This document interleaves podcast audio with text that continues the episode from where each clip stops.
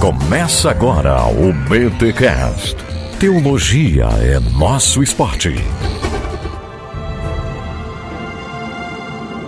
Muito bem, muito bem, muito bem. Começa mais um BTcast com voz de pessoa gripada, sem Covid. Eu sou o Rodrigo Bibo e as tretas de antigamente eram muito mais legais. Eu sou o Lucas Gesta, trazendo filigranas de história da igreja aqui para vocês. Tu poderia trazer filigranas, né, cara? Tu não tem como trazer grana. Mas é filigranas. Ah, é filigranas? Eu quero só granas. Grana. Não, também, por isso. Ai, o que que é filigranas, cara? Eu não sei o que é isso. Muita gente não sabe, na verdade. Cara, filigrana é uma arte, é uma arte portuguesa de tecer com fios de ouro. Então, em Portugal, nos países é, de colonização portuguesa, é, filigranas é sinônimo de algo bem precioso, bem raro, bem refinado, entendeu? Hum, olha aí, Lucas Gestas trazendo coisas refinadas da história da igreja aqui para audiência do BT Cash. Antigamente tinha muitos livros que vinham com esse título, é, livros de pastores, Aham. filigranas da graça, filigranas teológicas. Antigamente tinha muito isso. Eu cresci olhando para a estante de casa e vendo esses livros. Aí eu, depois que eu cresci, eu falei, vou usar esse nome, filigranas. Olha aí, eu nunca ouvi, mano. Preciso voltar mais pro passado, olha aí. É, é, eu sou professor de história, né, cara? Passado é comigo. Passado é o teu presente, né, Lucas? Olha aí. Pois é. E olha só, gente, a gente não tá brigado e o Lucas, tá? Tá tudo bem. Eu sei que ele demora pra aparecer aqui, mas não é assim, tá, gente? Não é assim que funciona. Quando vocês querem, o Lucas aparece. Aliás, na minha caixinha de perguntas e respostas do Instagram, sempre tem um pago por ti lá, Lucas. Deve pagar alguém lá. Aí o cara vai lá, ô, cadê o Lucas de novo? É um robô, é um robot. É um robô, ro- robozinho, né? Aí, cadê o Lucas Gesta no, no BTcast e tal? Calma, gente, calma, calma que ele aparece. Inclusive, a gente vai gravar esse episódio aqui e a gente já vai pensar em outubro. O Lucas vai aparecer de novo aí duas, três vezes. Fica tranquilo que o Lucas tá aqui, é amigão nosso e tá together com o Bibotalk. Mas antes, os recados paroquiais.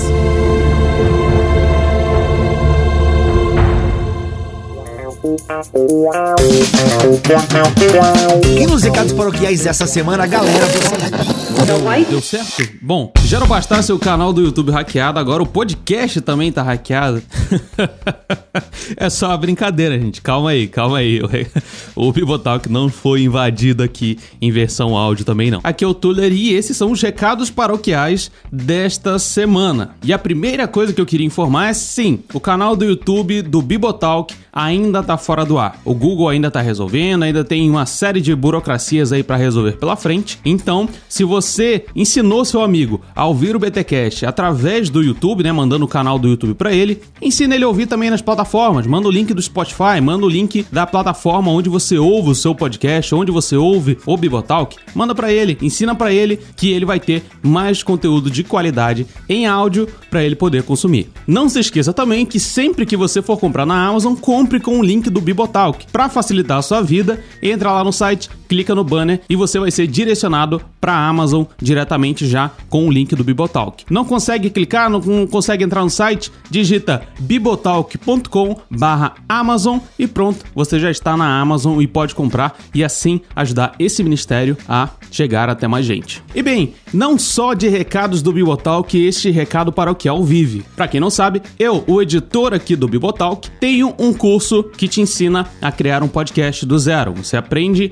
a fazer o seu podcast desde a ideia até a publicação e divulgação dele aí. Então você tem uma ideia de um podcast, não sabe por onde começar, tá cansado de procurar por informações na internet e ficar meio perdido porque não tem é, informações concatenadas, seus problemas acabaram. Bom, eu acho que eu já ouvi isso em algum lugar. Mas enfim, eu tenho um curso que te ensina a fazer um podcast do zero. Então você acessa aí crieseupodcast.com.br. Crieseupodcast.com.br. E você vai ler o site todo, ver tudo explicadinho, qual que é as matérias que você vai aprender, todas as informações que você vai ter sobre criação de podcast, tudo que você vai ganhar ao adquirir o curso.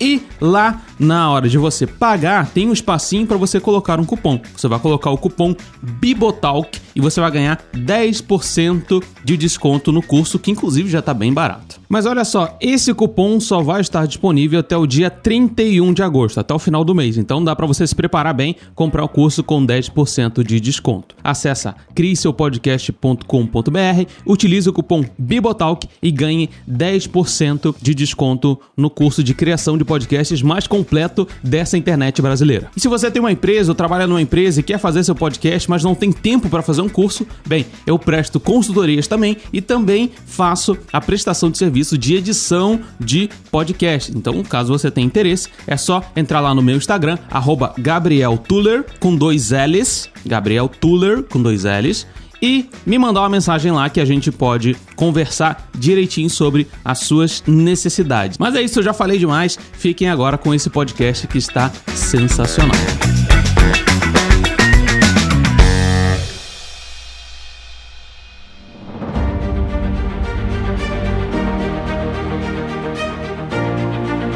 Lucas, a gente está aqui dando sequência à nossa série Concílios. Nós já analisamos aqui nos BTcasts o concílio de Atos, a gente já analisou o concílio de Nicéia em 325 e nós já analisamos o Niceno Constantinopolitano, o concílio de Constantinopla, que foi em 381. Não, Hã? Reprovei. Isso. Ah, acertei? Uau, 381. aí a gente tem né, o, o concílio niceno-constantinopolitano, que sedimentou aí o credo niceno, aquela coisa toda. Mas se tem uma coisa que a gente aprende com a história da igreja, é que o concílio pode ter determinado algumas coisas, mas os hereges, por assim dizer, né, aqueles que foram considerados hereges naquele concílio, é, a influência deles não acaba de uma hora para outra. E hoje nós vamos nos dedicar aqui um pouquinho ao concílio de Éfeso, que aconteceu em 431. Um. Meu Deus, é tudo um, aí confunde tudo a gente. Uhum. Concílio de Éfeso que aconteceu em 431.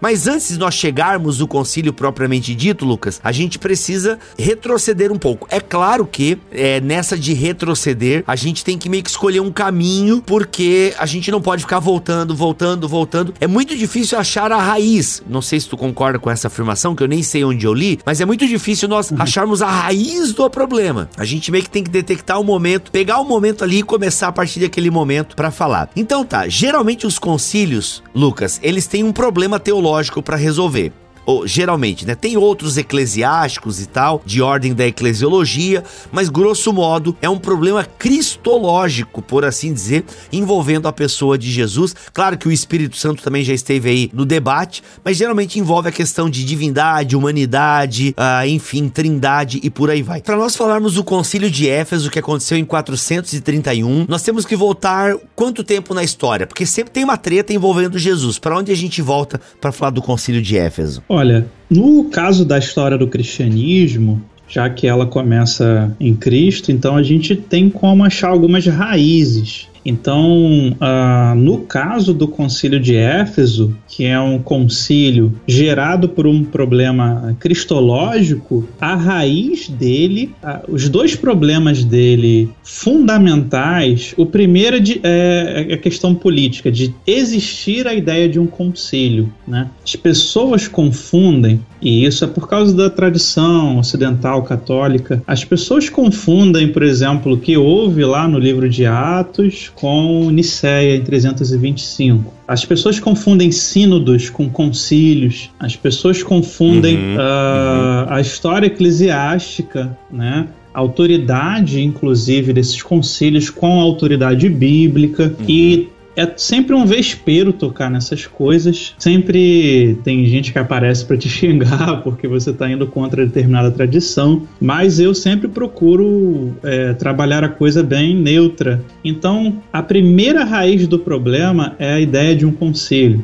Né? Essa ideia não começa lá no livro de Atos. Essa ideia começa com Constantino, em que o imperador romano ele se auto atribui a uma autoridade para convocar os bispos que representariam todas as igrejas do mundo tá, para resolver problemas doutrinários e eclesiológicos e acaba que a, a, o que esses bispos é, chegam em comum acordo, ou a, o que a maioria desses bispos dentro de um concílio votam, tem caráter de verdade, tem caráter de autoridade espiritual. Então, o que acontece? O concílio mesmo, na história da igreja, a gente pode começar falando não de Atos, mas sim de Nicéia, né? Ah, tá. Tu acabou de dizer que agora a nossa série que começou em Atos a gente fez errado. não, tu vem na minha casa jogar o erro na minha cara. Pô, tu tá de sacanagem mesmo, né? Meu Deus. Viu, pessoal? Aí vocês perguntam por que, que o Lucas não volta. Tá aí, ó, vocês acabaram de ver.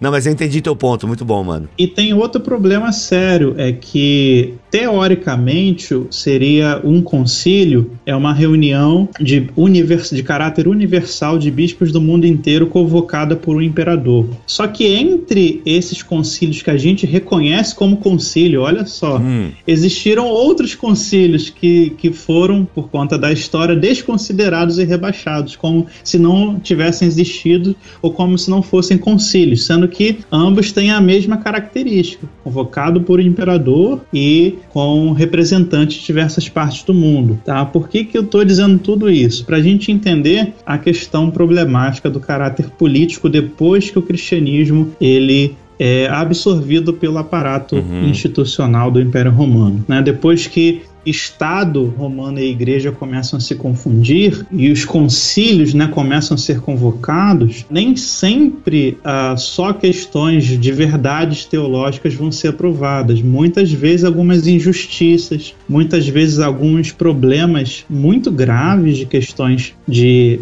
armação contra inimigos políticos, disputas de bispos por poderes regionais, né? No caso aí o próprio concílio de Éfeso e depois os... porque entre Éfeso, que é chamado de terceiro concílio, e Calcedônia, que é chamado de quarto, logo depois de Éfeso tem dois concílios né, que, que ninguém fala, né, que é o concílio uh, de Constantinopla e o concílio de Éfeso II, Constantinopla, uhum. é, que deveria ser Constantinopla II, mas se joga o concílio de Constantinopla II para depois do de Calcedônia. então, a, a, a, gente vai, a, gente, a gente chegar lá um dia. Meu Deus. Então, não necessariamente o que foi aprovado pelos bispos no Concílio de Éfeso seja algo realmente verdadeiro ou algo bom para a igreja ou uma doutrina que as pessoas necessariamente devam conduzir, porque existem igrejas antigas, né, como os cristãos assírios, que inclusive eu estudo eles no doutorado, que não consideram o Concílio de Éfeso sagrado, não seguem né? Assim como existem diversas igrejas orientais, né, os cristãos coptas, os cristãos etíopes, os cristãos armênios, que não consideram o concílio de Calcedônia, são chamados né, de pré-calcedonianos. Uhum. Então, a primeira questão aqui é levantar esse debate. Né? Para o católico romano, para o ortodoxo bizantino, esses concílios são sagrados, são autoridade, o Espírito Santo estava ali. Para os protestantes, não precisa ser assim. Tá? Eu, eu tenho visto muitos protestantes levantando a sacralidade do concílio, sendo que isso não faz parte da nossa. Já me metendo aqui em questões teológicas, da nossa tradição protestante. Né? A tradição protestante considera geralmente hum. a Bíblia. Né? Mas enfim. É, mas o, eu lembro, da, o meu professor de história da igreja, ele curtia os quatro primeiros concílios, assim. Ele falava muito bem dos quatro. Cara, eu curto o primeiro, depois é muita política. Enfim, mas o que eu estou querendo mostrar é que existe uma grande trama política por detrás disso tudo, tá? Existem é, interesses é, de domínio territorial de bispos e que o caso do concílio de Éfeso, né, o dito concílio de Éfeso de 431, é um caso clássico de tentativa de domínio né, do partido alexandrino sobre o império. E aí, para isso, precisava se derrubar o partido antioqueno, né, porque os bispos eles governavam regiões gigantescas e acima dos bispos, né, os metropolitas ou os patriarcas, eles governavam pedaços inteiros do império. Uhum. E o imperador precisava do apoio desses patriarcas e de alguns metropolitas, literalmente para governar, para ter aquele pedaço de território, porque caso aquele metropolita, aquele patriarca tivesse insatisfeito, a população daquela região estaria insatisfeita e o império começava a entrar em convulsão, seja no Oriente é, africano, seja no Oriente asiático do Império Romano. Uhum. Então, o, o, o, primeiro, o primeiro problema, a primeira raiz problemática do Concílio de Éfeso é a própria ideia de um concílio convocado por imperador em que há disputas de poder gigantescas envolvidas. A segunda questão, a segunda raiz doutrinária, cara, que é a questão mais complexa e eu acho que é a primeira vez que eu vou, vou falar disso publicamente, porque Eita. geralmente eu falo isso em sala de aula, cara. Em sala de aula fica mais fácil a, a gente tirar as dúvidas da, das pessoas. Falando aqui publicamente, muita gente perde até a fé quando a gente começa hum. a debater cristologia. Hum. Então, se tiver alguém neófito aí, é, pode pular para o próximo podcast. Não assista a partir de agora. Olha só, mas esse aviso é, é, bem legal dar mesmo, Lucas? Classificação de dois anos de crente. Não, classificação de 16. Você tem menos de 16 anos de crente, não, não, não continua assistindo, não. Ô louco, ô louco, ô louco. Não, mas é legal esse teu alerta aí, porque às vezes esse é o primeiro podcast que a pessoa tá ouvindo nosso aqui. Então, gente, vai lá para outro episódio. Aliás, se esse é o primeiro podcast que você tá ouvindo, eu vou deixar no link aqui na descrição deste podcast que você tá ouvindo ouvindo, um link para você ouvir. O primeiro podcast que você deve ouvir do Bibotalk é esse que eu vou estar tá indicando para você lá naquele link. Aí você, eu indico uma jornada por dentro do Bibotalk para você ir nos conhecendo e tal. E aí depois você volta para esse episódio aqui que por algum motivo chamou a sua atenção ou porque alguém lhe indicou. Mas vai lá, Lucas Gesta. Então, olha o que você vai falar aí, irmão. Não, eu vou falar de questões históricas, não vou. Eu vou só explicar, não vou assumir uhum. nenhuma posição e nem, e nem dar nenhum veredito. Só vou explicar como é que são as coisas. Beleza. Quando o cristianismo surge, ele surge dentro de culturas e cada cultura vai ter acesso a pedaços do Novo Testamento, pedaços de alguns evangelhos, não sempre todos. E aonde, resumindo, falando bem rápido, e aonde crescer uma grande igreja, essa igreja vai estar pautada em pedaços do Novo Testamento, tá? Então vão ter igrejas mateanas, que vão estar pautadas na tradição de, do Evangelho de Mateus, outras joaninas, enfim, outras lucanas, outras mais para Paulo, outras mais para Pedro e Tiago, enfim. E no início, as questões teológicas são muito simples e são resolvidas com a ideia que Jesus Cristo é o Senhor, ele é o Filho de Deus, ele é o Messias. Então, isso para o judeu que está se convertendo, isso para o judeu uh, prosélito está suficiente. Né? Mas quando o cristianismo entra no mundo grego, não é apenas suficiente dizer que Jesus Cristo é o Filho de Deus, porque novas perguntas vão ser suscitadas, uhum. seja pelos novos convertidos, seja pelos inimigos do cristianismo, pelos filósofos inimigos, pelos é, governadores e imperadores inimigos do cristianismo. Então, esse processo vai gerar teologia. E quanto mais a teologia avança no tempo, mais complexa ela fica, mais robusta, mais problemas ela gera e mais gente ela condena. A gente pode colocar assim. Então, alguém que, por exemplo, na história que foi condenado ali no século V, no século II ele, ele seria santo. Eita. Ah, Eutiques ou Ário, talvez. Pô, a gente pode até dizer que Ário não era tão herege se ele tivesse vivido 100 anos antes. Tem pais da igreja que falaram coisas muito semelhantes. Aliás, Ário é um grande seguidor de um pai da igreja que eu não vou citar o nome aqui. Mas Ário. Caraca, mano, por quê? O cara tá te pagando até Ário hoje? Virou demônio e o pai da igreja é um santo. Mas enfim, por quê? Por conta de 100 anos, né? Então, quanto mais a teologia ela complexifica, mais ela vai é, criando hereges e criando dúvidas praticamente insolúveis. Como que o cristianismo fazia para responder essas dúvidas? Para o mundo analfabeto, né, para as pessoas comuns, as doutrinas, os dogmas eram explicados por metáforas, né? Por figuras de linguagem, no caso de muitas igrejas orientadas através de poesia. Então você explicava que Jesus Cristo é o Cordeiro, você explicava uh, ele nascendo no ventre de Maria como uma pérola nasce numa ostra, né? A pérola, a coisa mais preciosa do universo, nascendo dentro de uma casca feia de uma ostra, né? Ninguém daria nada pela ostra, mas lá dentro tem uma pérola. Então, esse tipo de figura de linguagem não suscitava problema, pelo contrário, suscitava louvor louvor, suscitava adoração. Né? Uhum. Mas no ambiente intelectual, né, dos líderes das igrejas, dos teólogos, dos monges, o debate se fazia tendo como base a filosofia da época, né? a filosofia helênica, e tendo como base o grego. E cada região do império e fora do império romano você tinha um, um não havia globalização na internet nem nada disso, nem livro, nem, nem nada disso, era tudo no pergaminho, tudo na, no papiro, tudo na mão. Algumas áreas falavam grego mais antigo, outras áreas falavam grego mais moderno, outras áreas, enfim, não havia quando você juntava essa galera para debater, um entendimento muitas vezes no vocabulário que se usava. Tá? Hum. Então, às vezes alguém usava físio, uh, hipóstase, prosopa, enfim. E aquilo dava uma confusão tremenda. Uhum. O mundo grego ele tem uma base, né? A base é Sócrates, Platão e Aristóteles, que vem depois é nota de rodapé desses três. Uhum. E na definição de divindade na época do cristianismo, a noção de divindade no mundo helênico, o Deus perfeito, não os deuses dos panteões gregos, romanos, egípcios, não. O Deus Supremo, o ser totalmente outro, né, o ser primeiro, motor imóvel, ele tem uma série de características que definem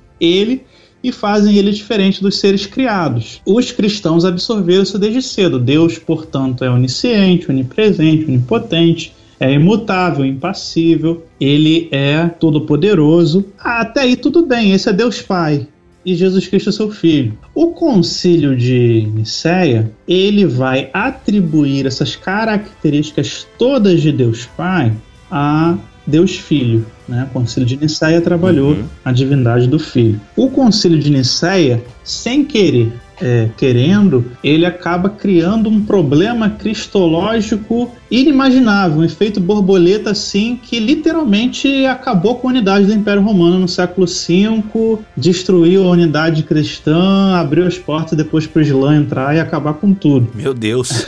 para você ver qual o poder da, da teologia, que é o seguinte: como que o Deus, né, o Logos, segunda pessoa, que é imutável, impassível, uh, como que ele se relaciona com a humanidade, que tem alma, que é passível, que é mutável, que é uh, limitada. Como que aquela divindade, um padrão de origens mesmo, né, aquele ser que não se comunica, ele convive com um ser igual a nós, um ser humano vários tipos de dúvidas que eu vou levantar aqui, que foram levantadas na época, talvez as pessoas nunca tenham nem pensado nisso. Então, por isso que eu, que eu falei, ó, aqui é, é, classificação etária, 18 anos. 18 anos de banco de igreja mais 5 de escola dominical, vai lá. Porque a ideia era a seguinte: você tinha duas escolas teológicas fundamentais no cristianismo a escola de Antioquia e a escola de Alexandria. Né? Tudo que a gente pode pensar hoje vem dali. Uhum. A escola de Antioquia ela estava mais próxima do mundo bíblico, seja do mundo hebraico, mundo judaico e o mundo dos primeiros cristãos. Essa escola tinha uma tendência maior mateana e ela tinha uma tendência de ser mais literalista na interpretação do texto bíblico. Ela era uma escola histórica de interpretação do texto bíblico, ou seja, tudo que está dito que aconteceu ali na Bíblia realmente aconteceu. E a história é uma grande evolução do plano de Deus. O ser humano ele cresce, ele evolui na história. E a escola de Antioquia sempre valorizou, sempre preservou a humanidade de Cristo sempre preservou a, a, humanidade de Cristo e explicou metaforicamente o, o Logos habitando em Jesus como Cristo fosse um templo, um templo que assumiu o logo. Essa é a base. Daí você tem algumas posições mais radicais, tá, Bíblia? Não estou dizendo que a escola de Antioquia cria nisso, mas vários teólogos saíram de lá ou estavam lá tinham posições mais radicais no sentido. Você tinha um grupo que era adocionista. Uhum, tá? uhum. O adocionismo clássico vai dizer que Jesus Cristo era um homem e que a partir do momento na vida dele ele recebeu o Espírito Santo. Ele foi adotado? Nada a ver, né? Sim, ele é adotado, por isso adocionismo. Ele é uhum. adotado como filho de Deus porque ele era um homem santo, um homem bom que andou perfeitamente, recebeu o Espírito Santo dentro dele. Logo, nós que nos convertemos a Cristo podemos ser perfeitos e andar em santidade, porque também recebemos o Espírito Santo dentro de nós. Uhum. Então há uma tendência pneumatológica da cristologia. Olha só que doideira, né? Eita. Há uma tendência de interpretar a cristologia a partir do homem que o homem Jesus Cristo que andou aqui na força do Espírito Santo. E logo assim nós podemos ser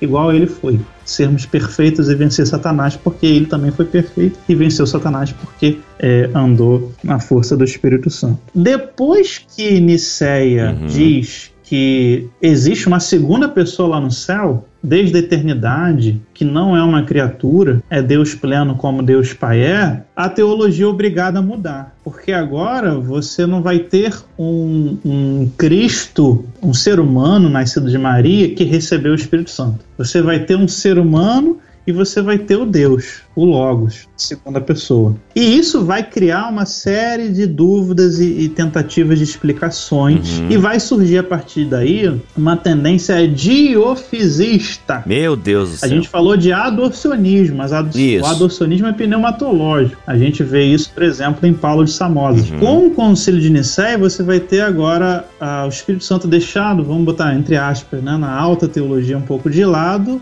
e agora a gente vai tentar entender a relação entre o homem e o logo. E aí a ideia diofisista, que vem da, de duas naturezas, diofises, em que em Cristo habita um homem de alma racional e o Logos, a segunda pessoa da Trindade. Uhum. O diofisismo tem uma tendência a explicar melhor algumas coisas depois que as igrejas recebem os quatro evangelhos e o Novo Testamento todo mundo passa a ter. O diofisismo ele tende, tende a explicar os textos dos evangelhos de uma forma mais simples. Então, por exemplo, se Cristo é Deus, como que ele foi tentado no deserto, se Deus não pode ser tentado por ninguém. Uhum. Se Cristo é Deus e é onisciente, por que quando os apóstolos perguntaram quando que o Senhor vai voltar, mestre, ele disse, eu não sei, só Deus sabe. Uhum. Se Cristo é Deus, como que ele pode ter ficado irritado lá com os cambistas e se estressado? Como que ele pode ter dito para si mesmo, né, para Deus Pai, por que, que você me abandonou?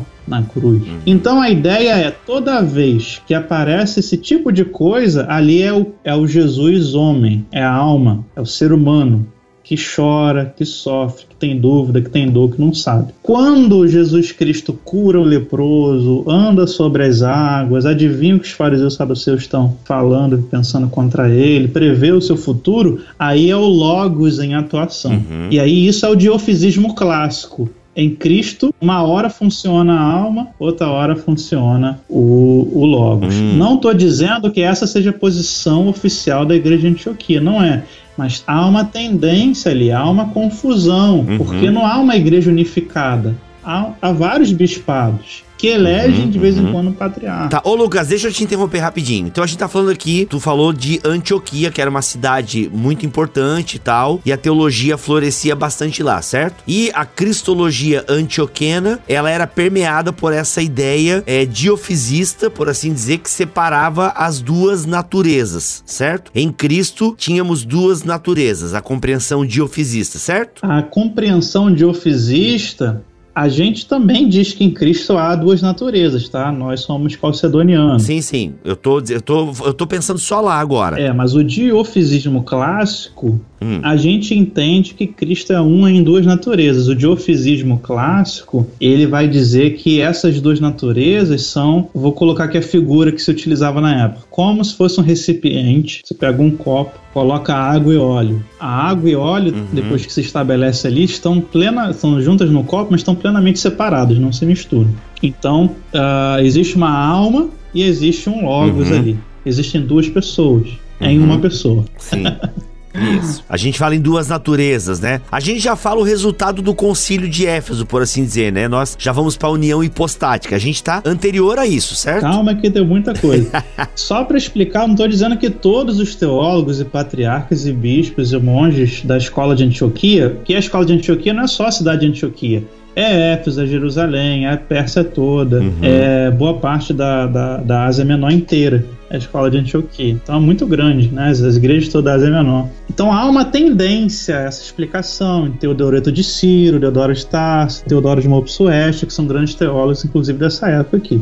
Do outro lado, do lado sul, lá embaixo na África, você tem a escola também, a mais, a, as duas mais importantes, né? A, a, escola mais importante que é a de Alexandria, no Egito. Uhum. Essa escola é completamente diferente da escola antioquena. Eles são rivais. Uhum. Mas também é completamente diferente porque a escola de Alexandria não está tão próxima do mundo da Bíblia, do mundo hebraico, judaico dos primeiros cristãos. Ela está próxima do mundo grego, ela é de Alexandria. Então ela está mais próxima do mundo dos debates filosóficos e do mundo egípcio, uhum. tá?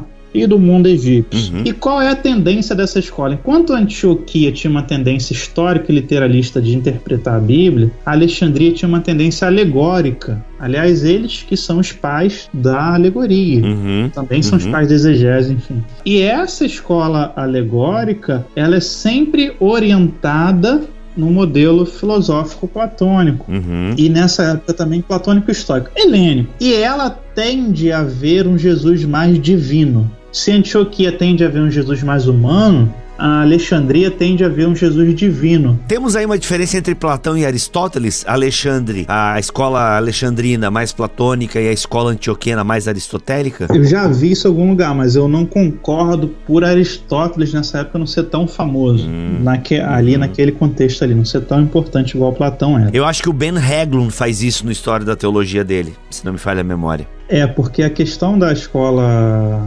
antioquena não é ser aristotélica, mas ela é ser mais literal pela herança judaica dela. Uhum, olha aí. É mais, ela é menos filosófica, a gente pode colocar assim, do que a uhum. escola alexandrina, e não no sentido de ser aristotélico. Uhum. O que acontece então? A escola de Alexandria ela vai dar ênfase a um Jesus que é divino quando Niceia prova lá que Jesus é completamente Deus, o que, que a escola de Alexandria vai explicar da encarnação? Ela vai dizer, há uma tendência, tá? Novamente, sempre tem a heresia e tem as tendências, né? Uhum. Há uma heresia chamada de docetismo, que é muito antiga. Uhum. O docetismo começa com o gnosticismo cristão, que é a ideia que Jesus Cristo era um ser divino com a aparência de um homem. Uhum. Um fantasminha, né? Um fantasminha camarada que não morreu, não ressuscitou. Isso sempre foi uma heresia, sempre foi condenado, mas esse gnosticismo sempre foi muito mais latente em Alexandria do que em outras regiões do Império. E também você tem herança egípcia. Faraó, o povo tá vendo ali, tá na frente de Faraó, mas ali é um, é um ser divino. Uhum. Eu, hoje você vai para o Egito, você tem que entrar no museu, num sítio arqueológico para ver essas figuras, essas coisas. Naquela época estava em tudo quanto é lugar. Então os arquétipos da religião egípcia estavam presentes ali. Que arquétipo? Ísis com Horus no colo, uhum. por exemplo. Então, como isso vai passar para o cristianismo? Aí é outro, é outro assunto. Mas a ideia que fica é que o que estava ali no colo de Maria não era um bebê catarrento, não era um Enzo da vida. um Enzo. Era Deus. Tanto é que os evangelhos da infância, boa parte produzidos naquela região ali, Jesus Cristo já cura quando é menino, quando é bebê ele fala, para mostrar que desde bebê sempre foi uma divindade ali, sempre foi a segunda pessoa. Enquanto a escola de Antioquia está vendo uma criança mesmo, entendeu? Que está crescendo, está aprendendo ali com os pais. A escola de Alexandria, não, é um ser divino. Você uhum. vê isso na uhum. iconografia. É muito clássica a iconografia alexandrina. Do lado de Jesus, bebê e Maria e José tem sempre um servo né? Porque ao não ser divino não vai ser servido. Olha então, uhum. na hora de explicar como que o humano se une com Cristo, há uma tendência de dizer que o Logos assumiu a carne que não tinha alma nenhuma ali. Hum. Que era o, o, E esse então é o monofisismo, isso, é isso? Esse é o monofisismo. Oh, não tinha rapaz. humanidade ali a não ser no corpo. Uhum. É, a segunda pessoa divindade pegou a Sarx essa é uma linguagem clássica que os alexandrinos usam. Uhum. Né? O Logos que se envolveu de uma carne, de uma sarx. E, inclusive, essa doutrina foi condenada no Concílio de Constantinopla é, na figura do teólogo alexandrino Apolinário. Né? Porque Apolinário, outros vão dizer que no momento da encarnação, quando Logos entra no ventre de Maria, a alma humana ela é absorvida como se eu pegasse uma ânfora de vinho e jogasse no mar. Oh. O, o, o, vinho vai desaparecer, porque a propriedade da água do mar é muito mais poderosa. Então não, não poderia a alma permanecer diante da divindade. Então a, a divindade literalmente absorve a alma, some, só fica a divindade ali. Esse é o monofisismo clássico, monofisismo única uhum. natureza. Não estou dizendo que todos os teólogos alexandrinos falaram que não tinha alma humana. Não. Mas todos eles tinham uma orientação a entender que a alma humana ela não estava presente ali nos debates de Jesus. Ela foi ficou no lugar dela. Né? Ou, e o monofisismo clássico vai dizer: não, a alma humana desapareceu, foi absorvida. Então, quando Jesus chora, quando Jesus briga lá com, com, uhum. com, os cambistas do templo, quando Jesus tem dúvida, como é que os alexandrinos interpretam? Alegoricamente. Uhum. E aí, o antioquiano resolve o problema da maneira dele, o alexandrino resolve o problema da maneira dele, alegoricamente. Então, hum. quando já se falava de comunicação de propriedade, já se falava de união hipostática, tá? Mas essas questões, com o passar do tempo, não se resolvem, porque as perguntas são mais afiadas, as perguntas que vão surgindo são mais afiadas. Primeiro lugar, a escola de Antioquia, voltando para lá, ela tem uma tendência a falar que Cristo só salvou aquilo que ele assumiu. Uhum. Antioquena, né? É, Cristo só salvou aquilo que assumiu. Já está em Inácio de Antioquia, já está em Irineu de Lyon, isso, antes dessa escola uhum. se, se aperfeiçoar. Ou seja, se o homem ali não, não, não venceu a tentação, então a gente também não é capaz de vencer a tentação. Se a alma humana não venceu a tentação, não, não venceu tudo, então também nós não somos capazes. Então é necessário que a encarnação tenha todas as propriedades e capacidades de um ser humano pleno. Uhum. E por isso eu, hoje, como cristão, posso me tornar santo, ser igual a Jesus, porque agora eu tenho a força do Espírito Santo. Uhum. Essa era a tendência. Outra coisa, tá, Bill? pessoal vê. Porque muita gente vai, ah, mas isso, ah, mas o versículo tal, ah, mas... questões de tendência a escola de Antioquia está tendendo a haver um, uma interpretação soteriológica aqui na, na encarnação. A escola de Alexandria tem uma interpretação mais ontológica. Para eles, quando o, o, o, Logos assume a carne, ele glorifica a carne humana. Uhum. Acontece ali o, o processo de teoses, de divinificação da carne humana. A alma não poderia fazer isso nunca, só o Logos. Então, por isso, a ênfase não está na questão da alma humana, a ênfase está na questão do logo. E aí começa a confusão, porque um vai atacar o outro e um vai chamar o outro de herege durante aí, ali alguns séculos. Um vai falar, então, existe quatro pessoas.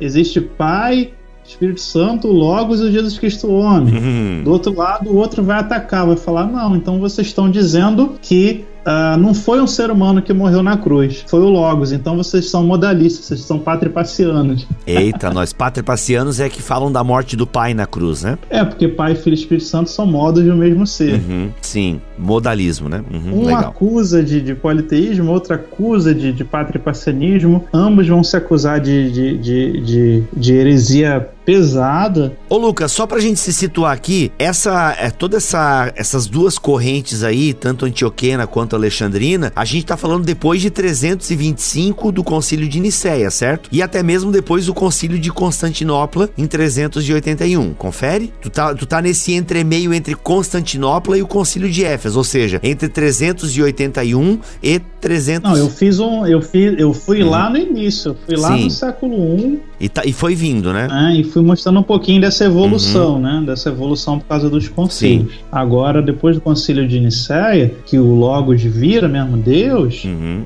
na linguagem grega, né? Estou dizendo na linguagem grega. Todo mundo. Porque uma coisa é você dizer, ah, Jesus Cristo é filho de Deus, salvador da humanidade. Todo mundo concorda. Sim. Jesus Cristo morreu pelos meus pecados. Todo mundo concorda. Uhum. Jesus Cristo é o salvador do mundo, é o filho de Deus. Todo mundo concorda. Jesus Cristo deve ser adorado. Todo mundo faz isso. Uhum. Ninguém é herege aí. Até aí tá muito simples. Qualquer um na igreja acredita nisso. Agora, e quem uhum. é esse Cristo aí? Uhum. Né? E logo aí que começa o que eu falei: uhum. complexificação e a condenação. Muito bom. Do mesmo, mesmo modo. Porque Deus é imutável, o ser humano é mutável. Deus é impassível, o ser humano é passível. E Jesus, o que, que é? Uhum. Já que ele é Deus, ele, ele, é, é Deus, homem. ele é imutável. Uhum. Se ele é homem, ele é mutável. E o imu... Deus não pode virar homem, igual muita gente fala na igreja, pelo menos na linguagem, na, no pensamento teológico. Deus não vira homem. Uhum. Deus habita entre nós. que é a questão ali, né? N ninguém vai dizer que Deus virou homem. Deus deixou de ser Deus e virou um ser humano. Isso não existe. Uhum. O que, que vai acontecer ali é: existe o homem e existe o Logos. Como é que eles dois convivem? Uhum, uhum. A questão da terminologia aí que vai dar um. que é a nova língua. É, a nova linguagem de Deus, né? De um livro que você me indicou aqui. A questão da linguagem, ela vai ser bem importante aí, né? A ser, natureza, realidade individual, né? A personalidade. Então tem o Cia, tem a Physis, a hipóstasis, a, a prosopon. Tipo, esse tipo de linguagem que vai ajudar a organizar esses pensamentos, né? Que é pior ainda, porque um alexandrino, ele vai estar tá falando no, no, Ai, meu tipo Deus. assim, o alexandrino vai estar tá falando no grego de hoje, no grego do jornal, da CNN. Uhum. o Antioqueno vai estar tá falando no grego lá do, do, sei lá, do Jornal do Comércio lá de 1800. Quando eles forem conversar, tipo assim, o Antioqueno vai falar de prosopa e na linguagem do Alexandrino, prosopa é máscara, tá dizendo que Deus é mascarado, um exemplo. Só que uhum. eu não estou falando de natureza ou de personalidade. E outra coisa, existe essência, existe substância, existe natureza, existe pessoa, existe personalidade. Nossa. Quando uhum. essa galera vai para o concílio, uhum. já, já se odeiam previamente, já se condenaram e se excomungaram previamente, não vão chegar no concílio assim, com muita boa vontade, entendeu? De compreender um ao uhum. tá, tu tá falando de qual concílio? O de 31, 431 de Éfeso, é isso? Não, mas desde 325 é assim. Uhum. Muita gente diz que Ário foi condenado não por uma... Pela, não pela doutrina em si, mas porque ele destemperou a paciência de todo mundo no final, lá na última semana. Olha aí. Olha aí. Ário Conká. Isso são. É, mas a gente nem. nem não vou retornar lá no, em, em não. Vamos falar daqui. Uhum, uhum. É, não, por favor, não. Vamos, ó, vamos, pro, vamos pra 431. A gente já deu esse. Ó, já tem uma hora aí que deu para dar uma, um, uma panorâmica nas tretas eclesiásticas. Vamos chegar agora. Aliás, uma hora não, né? Mais de 40 minutos. A gente já, já deu para dar um panorama nas tretas para entendermos um pouquinho aí uh, o que vai fomentar, fermentar o concílio de Éfeso em 431. Então vamos, vamos, chegou lá, a galera chegou lá, o que, que a galera tá discutindo, o que, que, tem, o que, que tem que ser decidido nesse concílio. Agora eu vou voltar de novo, voltar ao concílio de Constantinopla. Concílio oh, não, mano, pelo amor de Deus. Mas é importante. o concílio de Constantinopla I, ele, Teodósio I, ele vai colocar a, questão dos patriarcados, né, dos cinco patriarcados, Antioquia, Alexandria, Jerusalém, Constantinopla e Roma, mas ele vai colocar a cidade de Constantinopla como o primeiro entre os pares, ou seja, ele vai transformar politicamente a igreja de Constantinopla mais importante do que todas. Ela vira uma espécie de vitrine imperial, uma espécie de principal igreja, a igreja que dita os rumos automaticamente ele vai criar uma disputa entre as igrejas mais importantes, que eram Antioquia e Alexandria, pela uhum. cadeira de Constantinopla. Porque antioquianos e alexandrinos sabiam que quem estivesse na cadeira de Constantinopla iria colocar a sua influência teológica sobre as demais igrejas dentro do Império Romano, uhum. entendeu? Então, ah, no caso aqui, né, do Concílio de 431, em quatro, um pouquinho antes, né, 428, quem assumiu como patriarca de Constantinopla foi Nestório. Nestório, ele era um teólogo de linha antioquena, tá? Uhum. Ele havia sido monge, ele, ele, ele havia feito uma carreira eclesiástica normal dentro nela né, daquele mundo ali do, do Oriente Próximo e quando ele assume a cadeira de Constantinopla, ele não sabia do problema que ele estava se metendo. Hum. Porque o que acontece? Quem tinha assumido o império era Teodósio II, ainda criança. Uhum. E a sua irmã mais velha, a rainha Pulquéria, ela acabou se tornando a autoridade política de fato. E a Pulquéria, né, imperatriz, ela gostava do poder, ela amava o controle. Uhum. Ela havia, aos 15 anos, é, jurado virgindade eterna, portanto, ela não se casaria, logo não teria nenhum homem com poder sobre ela. Uhum. E quando o seu é, pai morre e o menino, né, por ser homem, assume, ele tem que ser tutoriado. Ela então faz a, o papel de tutora de Teodósio II e, e acaba assumindo o controle político ou, ou tentando assumir o controle político. Ela vai construir uma imagem em torno dela mesma ela vai se auto-intitular noiva de Cristo, uhum. ela vai se intitular Augusta, né, que é um título divino, uhum. e ela vai promover em Constantinopla e a,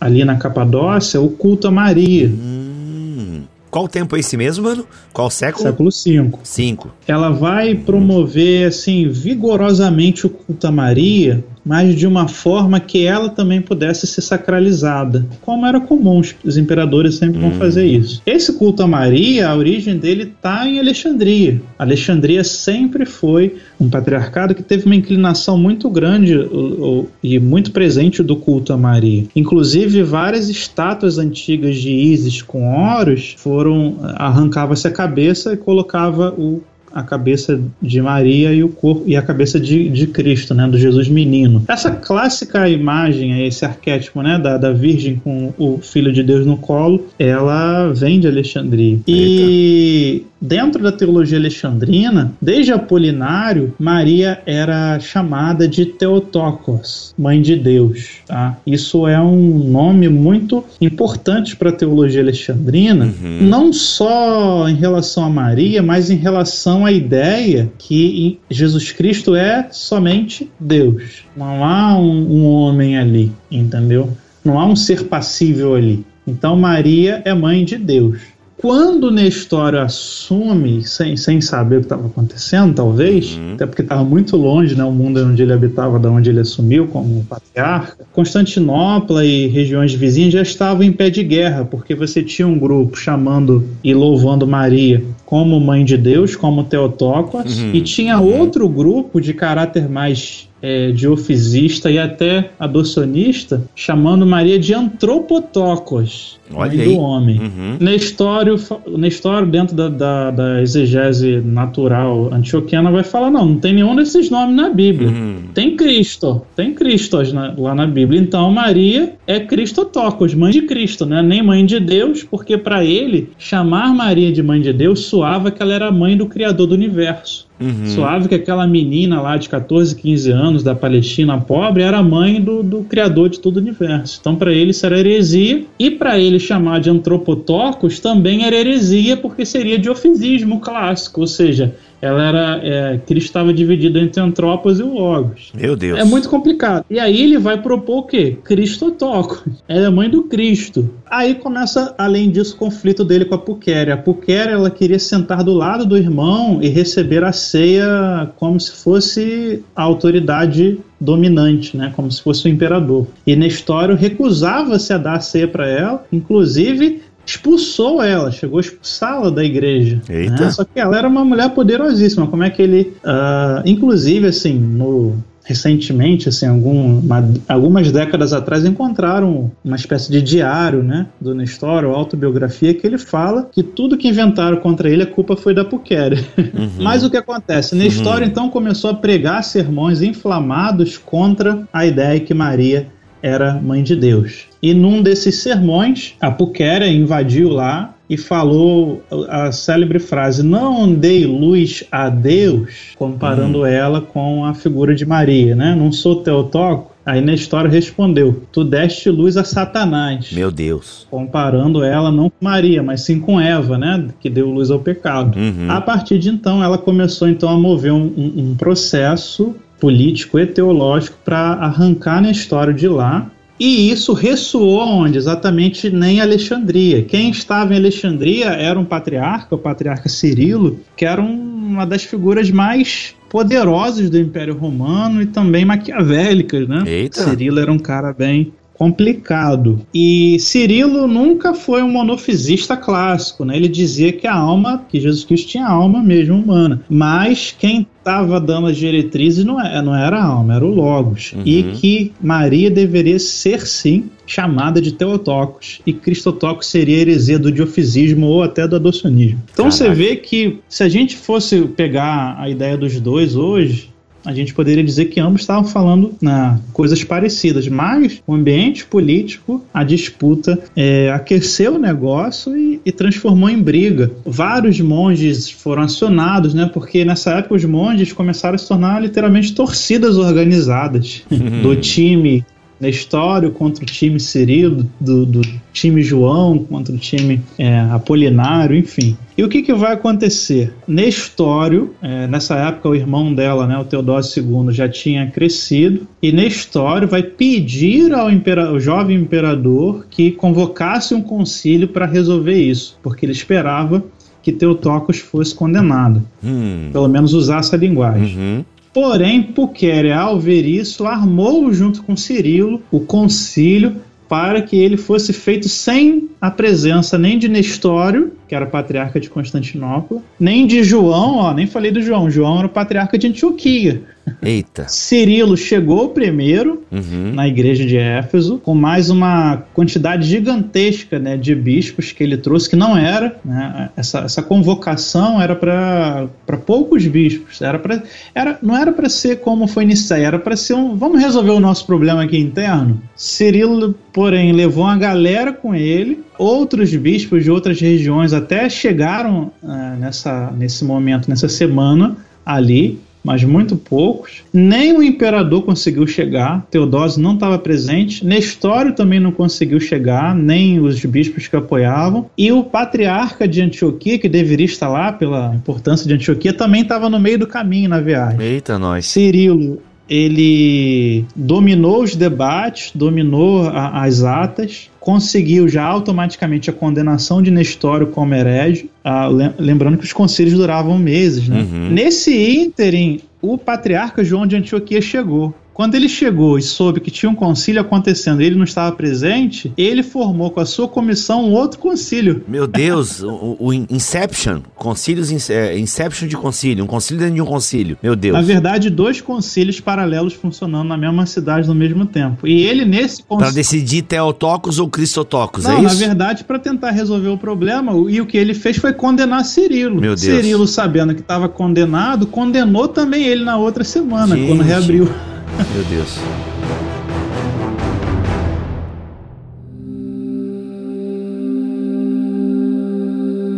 Não, mas refresca para mim aí, Lucas. O que que tá. Eu já nem sei, mas tá, o pessoal tá discutindo aí, que é, uma, tá, é muita treta. Estão discutindo Teotocos aí, certo? Teotocos, Cristotocos. Cirilo tá afirmando que Teotocos é uma linguagem ortodoxa que casa com credo niceno constantinoplano. Uhum. Tá dizendo que Nestório é um herege de Ofisita. Uhum. Depois ele vai condenar o patriarca João de uhum. Antioquia uhum. porque é defensor de Nestório. Só que ao mesmo tempo você tem bispos de Éfeso e de Jerusalém uhum. querendo a condenação do patriarca João porque eles, eles queriam tomar o controle de algumas regiões que estavam sob a jurisdição de Antioquia. Eita, olha aí. Então condenar uhum. toda a tradição uhum. antioquena casava muito bem para os interesses políticos de alguns bispos, casava bem para o interesse teológico dos alexandrinos e casava bem pela questão da Imperatriz Puquero, que queria expulsar na história de lá e botar um alexandrino e perpetuar o culto a Maria, promover o culto a Maria como mãe de Deus, enfim. Caraca, mano, tu tá limpando a barra de Nestório ou é impressão minha? Tô sentindo aí que tu tá limpando a barra de Nestório, velho, olha aí. Não, pra você ver como é que a coisa é. Quando João de Antioquia chegou, ele percebeu que já estava acontecendo sem ele, fez o próprio concílio, condenou Cirilo. Meu como Deus, a, a, a situação começou a ficar cada vez pior, mais tarde, né, um pouquinho mais tarde, o João vai entrar em acordo com Cirilo e ambos vão condenar Nestório. Né? Nestório depois vai ser degradado, vai ser expulso do Império Romano, vai se transformar no herege do, do, do concílio de Éfeso, heresiarca, né? vão dizer que ele era de Ofisita, uhum. Uh, vão condenar o termo Cristotocos, a Maria vai, vai ser oficialmente declarada, assim como você tem que dizer que Pai, Filho e Espírito Santo são três hipóstases em uma ousia divina, você tem que dizer que Maria é Teotocos, a partir do concílio de Éfeso. Quem diz que ela não é Teotocos, é um herege hum. e é expulso da igreja, do, do cargo, seja lá o que for. Caraca. Então é isso teologicamente que o Éfeso legou pra gente, obrigar-nos a dizer que Maria é mãe de Deus e não mãe de Cristo. Uhum. É, a gente defende isso até hoje, né? É muito comum aí a gente falar que a Maria é mãe de Deus. Não, mas você uhum. fala assim, Lucas, você tá defendendo, você tá defendendo Nestório? Tá. Cara, até um historiador da época disse que Nestório não era de Ofisita, só era um ignorante que não sabia definir as suas formas. Olha aí. Que realmente Nestório talvez não, não, não tivesse tão capacitado para o debate ali, nos termos que deveria ter, uhum. ter sido ditos. É, uma coisa que eu aprendo, Lucas, é, assim, estudando um pouco a história da igreja, é que não se trata de mocinhos e vilões. A gente às vezes pinta muita ideia de que ah, o herege é o vilão. É como se, né, por exemplo, na nossa cabeça, Ário, Nestório, né, os, os heresiarcas aí, como você usou. É como se a galera tivesse planos malignos de acabar com o cristianismo e tal. Isso é uma coisa que eu aprendi é. que não, cara, é a partir do contexto do cara, da compreensão do cara, da filosofia do cara, do meio do cara, entendeu? Então, assim, não, é, não tinha intenções malignas. Às vezes, a, as intenções malignas vinham até do outro lado, como tu colocou ali, né? Era mais uma, não era tanta teologia, era mais uma politicagem e tal, e assumir poder e tal, entendeu? Então não é questão de. É uma área muito cinzenta pra gente colocar assim, é preto e branco, sabe? Mocinho e vilão. Eu acho isso muito legal quando a gente vai estudando história da igreja. Não, e também, de certa forma, na história ele se torna uma espécie de evangelista, depois ele é expulso, ele vai plantar igreja em outros lugares. Inclusive ele ajuda né, na expansão do cristianismo no Oriente. Uhum. Assim como o Ário, quando é degradado em muitas regiões onde não havia o cristianismo, ele, ele leva, ele converte muitos politeístas, que é o que ninguém fala. Né? Uhum. Né? Mas é, é, o, o, o, o, Bibo, que eu sempre trago nos debates a complexidade do negócio. As pessoas falam, ah, isso aqui tinha um herege lá chamado Nestório que disse que Maria era mãe só do Cristo e não do Deus. Não era isso. Pelo contrário, ele estava querendo, uhum. ele não queria que isso fosse dito. Por isso ele propôs mãe de Cristo, não antropotocos, mãe do homem. Uhum. E a sua, o seu machismo, né, de não querer que Puquera assumisse, ele mesmo denegriu a Puquera, ele disse que Puquera não era virgem nada, que ela não era santa nada, que, enfim. Ele fez seus inimigos, né? E ele também não soube definir. Muita gente vai acusar de, de falar ah, aquela criança, aquele bebezinho lá no, no, no colo de Maria, catarrento, né, se cagando todo, ali não há o Logos ali. Uhum, uhum. É, algumas pessoas vão ter dito que ouviram ele falar isso, uhum. porque é sempre a questão, né? O credo diz, né, que Jesus Cristo é Deus segundo o Pai e é homem segundo Maria, tá? Mas quando que uma coisa juntou com a outra, né? Sempre fica a questão. Que é a união hipostática. Isso, quando que ela aconteceu? Foi durante a concepção? Uhum. Foi do batismo?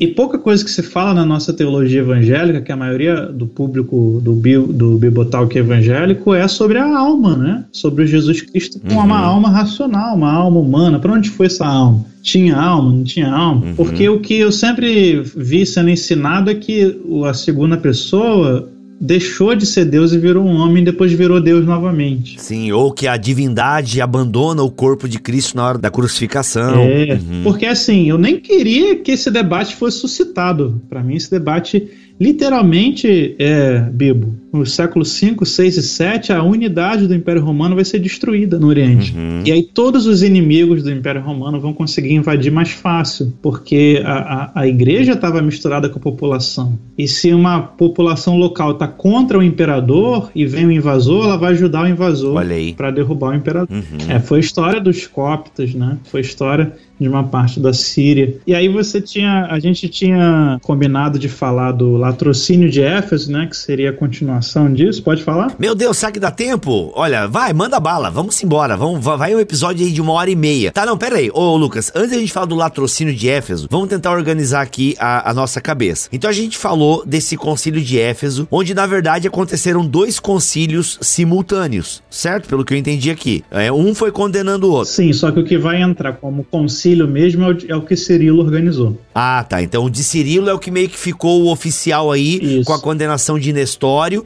e o concílio bateu o martelo no Teotocos, Maria, Mãe de Deus. Isso. E é isso que meio que é o legado que fica por todo o ocidente aí, certo? Certo. Tá, mas aconteceu várias outras coisas também. Condenaram um monte de coisa lá também. Mas aí não vai dar tempo. Não, não, vamos ficar só na cristologia aqui. ficar só na cristologia aqui. E aí o que acontece? O resultado do concílio de Éfeso para as igrejas orientais vai ser negativo, porque toda a tradição de bispos, monges e teólogos mais antioquenos vão romper com o império porque o Império vai uhum. declarar o Concílio de Éfeso como oficial e o Concílio de Éfeso condenou Nestório e João patriarca de, de, Antioquia. Só em Calcedônia, 20 anos depois, é que João vai ser considerado é, ortodoxo de novo. Então, nesses 20 anos, você tem literalmente uhum. uma parcela gigantesca de cristãos se desligando da fraternidade ecumênica. Uhum. E depois vai acontecer a violência, né? Quando o cristianismo vai para pancadaria nas ruas e para violência. Eita. O que acontece? Depois que Cirilo e João, essa galera morre,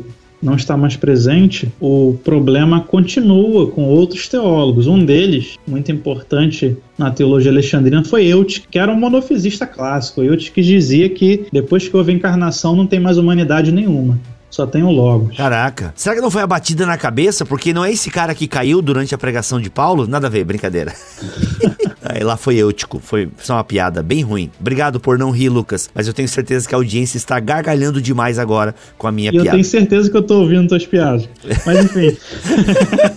Vai lá, mano, continua. E aí, o patriarca de Constantinopla, outro, tá? Agora a gente tá falando um pouquinho, um pouquinho depois. 15 anos depois. O patriarca de Constantinopla, chamado Flaviano, vai convocar um concílio em Constantinopla, em 448. Hum. Da mesma forma, político e tal, para condenar Eutiques. Só Que Eutiques era muito importante na teologia alexandrina. E o patriarca vai convocar um concílio, vai condenar Eutiques como herege, vai condenar a teologia alexandrina, só que Eutiques tinha conseguido, aí não dá para falar, um poder tão grande a ponto até de submeter a imperatriz Pukeri. Olha aí. E Eutiques vai conseguir convocar ele mesmo um concílio, que é chamado né, de Éfeso, uh, latrocínio de Éfeso. Uhum. Por que, que é chamado de latrocínio de Éfeso? Porque dentro desse concílio de Éfeso II, de 449, um ano depois do concílio de, de, de Constantinopla, convocado por Flaviano, não, não uhum confundir com Constantinopla II, que vem depois de Calcedônia, tá?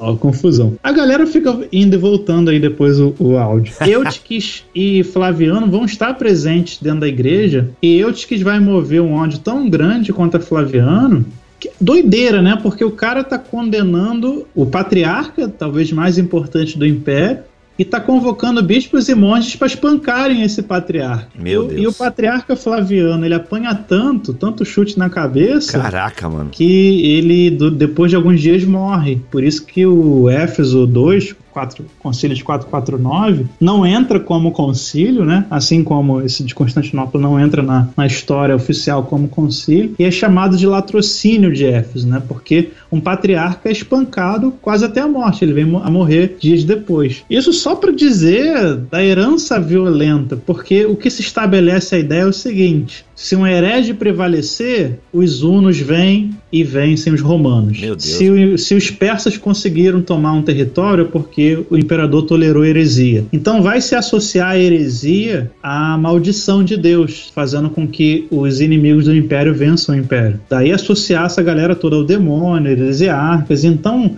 as pessoas literalmente vão desenvolver uma fobia uhum. à heresia, né? uma fobia ao herege. E a gente está falando de antiguidade, eles vão partir para a violência mesmo. Tem até um ditado que se dizia que para você comprar um pão é, em Nicéia, para você comprar um peixe nessa cidade, você tinha que. que era perguntado né, se Jesus Cristo era Nossa. Homem, Deus, se Maria era teu toque. Literalmente, as pessoas iam pra pancadaria. Enquanto esse concílio, por exemplo, de Éfeso estava rolando lá dentro da igreja, lá fora, os monges estavam se espancando junto com a população local. Partidários de Eutiques contra partidários Flaviano, e assim foi. Então, o, o, o resultado, a própria Puquéria, que a gente falou um pouquinho mal dela, ela se arrependeu e mudou de postura, virou uma conciliadora. Antes ela favorecia Alexandria e depois depois ela vai se tornar uma imperatriz conciliadora que lá em Calcedônia, né, ela vai conseguir conciliar a teologia antioquiana e a teologia alexandrina, que na verdade criou mais problema ainda. Mas enfim, é, esse ínterim, esse século 5, 6 e 7 vai ser muito violento, vai fazer com as igrejas rompam com a unidade, vai abrir a porta do Império Romano Oriental para invasão, e aí o Império vai, a invasão islâmica, por exemplo, mais tarde, né, ali século 7, 8, 9, 10, vai perdendo territórios gigantescos. E aí, cara, até a própria teologia em geral do Oriente, ela vai dar uma mudada. Ela vai dar uma, a, pelo menos aí, uma abandonada nos termos gregos e vai se voltar mais para o culto, vai se tornar uma teologia mais da adoração, uma teologia mais da contemplação, uhum. uma teologia não tem a questão do, do uso dos termos latinos, eu já tô misturando demais as coisas e nada a ver o que eu falei. Cara, o que a gente sempre tem, tem que entender é que Roma, né,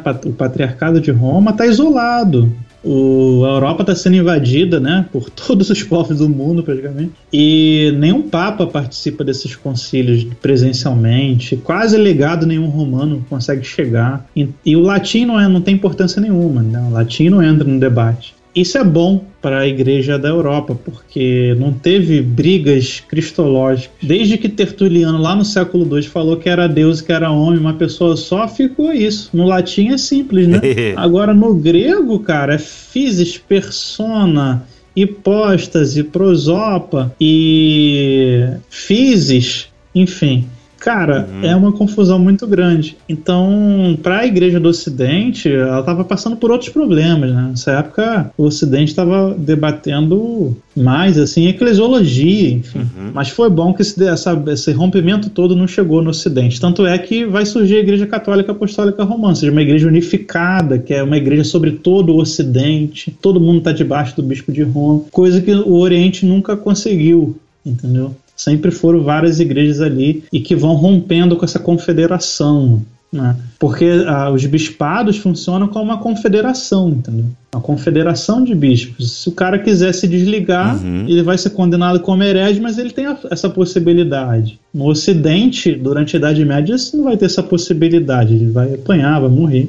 Mas, enfim, a gente tem sempre que entender, esquecer essa fala que eu vejo muito em livros de a Igreja do Oriente. Não tem a Igreja do Oriente. A Igreja Bizantina não é a Igreja do Oriente, é uma igreja no Oriente, dentre várias outras. E ela sempre foi muito complexa. Eu, eu falei aqui da escola de Antioquia e da escola de Alexandria, mas elas internamente têm variações. Tá? E não significa que na cidade de Antioquia da Síria só tivesse teólogos antioquianos. Tem uma quantidade gigante de teólogos alexandrinos ali. Uhum. Tá dando para entender? Sim. Tanto é que os antioquianos mesmos vão acabar saindo do Império Romano e, e se alocando na Síria Oriental, na Pérsia, na Índia, na China, Uhum. Uhum. no Oriente Médio. Quem vai ganhar no final vai ser teo- no império, dentro do Império Romano Oriental, quem vai ganhar vai ser a teologia alexandrina, assim. Tanto é que você tem uma quantidade muito maior de igrejas pré-calcedonianas do que de igrejas pré-efesinas, né? Meu Deus. E, e- mas e, e, e para piorar, cara, porque é muito complexo. Quem vence mesmo é o imperador, né? Porque ele tem o exército do lado dele. Uhum. Mas você vai ter uma igreja calcedoniana no Egito com uma população que é contra Uhum. O Concílio de Calcedônia. Tanto é que esse grupo que, de, de cristãos calcedonianos vão ser chamados de melquitas. Né? Tem até hoje a igreja greco-melquita aí. Meu Deus. Ah, e na, na cidade de Antioquia vai ter calcedonianos, vai ter seguidores da teologia de Alexandria e vai ter seguidores da teologia de Antioquia. Uhum. E até a chegada do Islã ainda vai ter presentes gnósticos, modalistas, pelagianos, enfim. Não morreu, entendeu? Ah, Pelágio foi condenado no sino do tal. Ah, acabou. Não acabou. Uhum. Né? Uhum. Arianos, lembrando que esse concílio de Éfeso também condenou os arianos. E lembrando que, se, que Nestório acusou Cirilo de ser ariano e de difundir a, a, a podre doutrina de Ário e de Apolinário. Era isso que Nestório acusava Cirilo. Então você vê que só porque teve um sínodo, o cara chegou e disse que era heresia, não significa que as igrejas que seguiam essa ideia acabaram. A gente precisa urgentemente, Bibo, entender a complexidade da igreja na antiguidade e que ela é muito parecida com a igreja de hoje, respeitando a quantidade numérica de habitantes no mundo, né? Hoje tem 7 bilhões, Uhum. você tem uma proporção de denominações aí. Naquela época você tinha é, algumas centenas de milhões de pessoas no mundo, então menos denominações, mas a complexidade era grande. Uhum. Então é isso que eu sempre chamei atenção nas minhas aulas. Uhum. E é sempre bom que a gente ouça outras explicações, outras histórias, porque a história eclesiástica, que é essa história Uhum. passada pela Igreja Católica, passada pela Igreja Ortodoxa Bizantina, ela é extremamente preconceituosa e nociva às outras tradições cristãs. Entendeu? Uhum. Tanto é que eu falo de cristianismos orientais aqui e a galera fica, ó, o que, que é isso? uhum. Nunca ouvi falar de Jacó Baradeus, nunca ouvi falar Teodoreto de Ciro, nunca ouvi falar de Teodoro de Mopsueste, ou quando ouvi falar, ouvi falar mal. Isso, geralmente é assim. Geralmente é assim. Uhum. Até a gente ouve falar um pouquinho quando tem algum atentado, é né? isso. A igreja copta e tal. Ah, quem são os cristãos copta? Aí a galera dá uma investigadinha e entende alguma coisa e tal. Mas daí percebe que a cristologia deles é um pouco diferente. Ah, não, no fundo é um bando de herege. É, ou fala que é tudo católico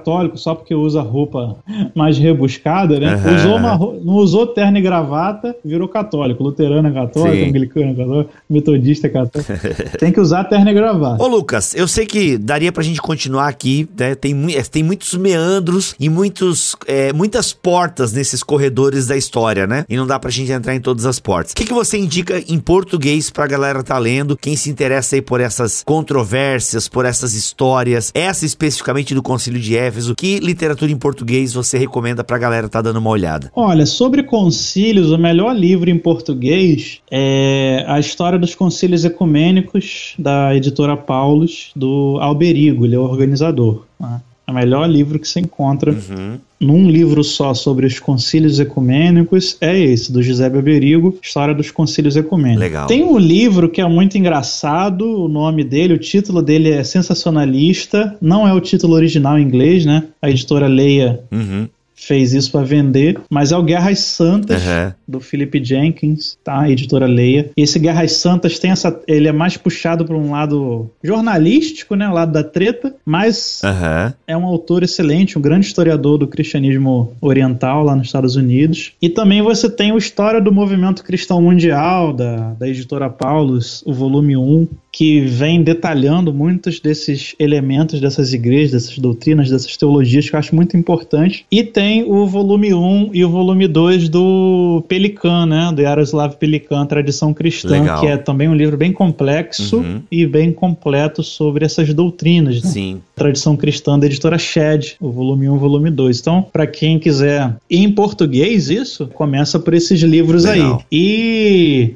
busca também, né, os vídeos, né? Pode fazer o merchan aqui. Não, inclusive, mano, eu ia puxar agora, né? Onde, onde que a galera te acha, o que que você tem produzido na internet aí, que tipo de conteúdo. Faz merchan aí, fica à vontade. Não, primeiro eu tô te esperando para fazer o podcast do Conselho de Meu Calcedônia, Deus. né? Não, vamos, vamos fazer, né? Antes de outubro, você tem que me chamar para falar do Cal- Calcedônia, para ver como é que isso tudo Meu Deus do céu. Ou seja, a história não terminou, né, galera? Vocês perceberam, Nem né? um. Que a gente acha que em 431 a coisa vai melhorar, mas na verdade é em Calcedônia que a coisa vai. Que é, Calcedônia é quando? é 452. Meu, ah, pelo menos passou só uns 20 anos, né, ali mais ou menos. Então tá tudo certo. É. Beleza. A gente volta antes de outubro. E aí a Puquera vai, vai ter que casar, vai ser muito maneiro, vai casar com. Enfim. Pra quem quiser me achar, cara, é professor Lucas Gesta no YouTube, no Facebook, no Instagram. É, eu tô mais ativo no YouTube e no Instagram, né? No YouTube no Instagram. Instagram eu abro caixa de texto, respondo as perguntas do pessoal lá, tem muita material meu. No Facebook também tem muita coisa no meu site, lucasgesta.com.br. E quando esse podcast for ao ar, já tem aí, eu acredito, acontecendo o meu curso de História dos Cristianismos Orientais, tá? Meu curso de Cristianismos Orientais Aham.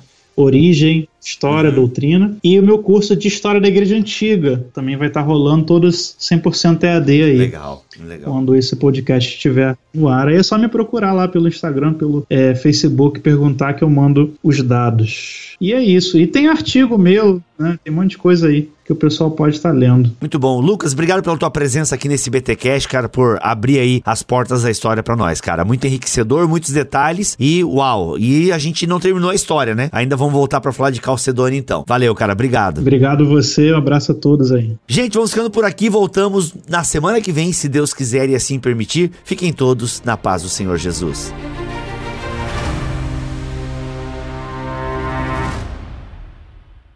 Este podcast foi editado por Tuller Bibotalk Produções.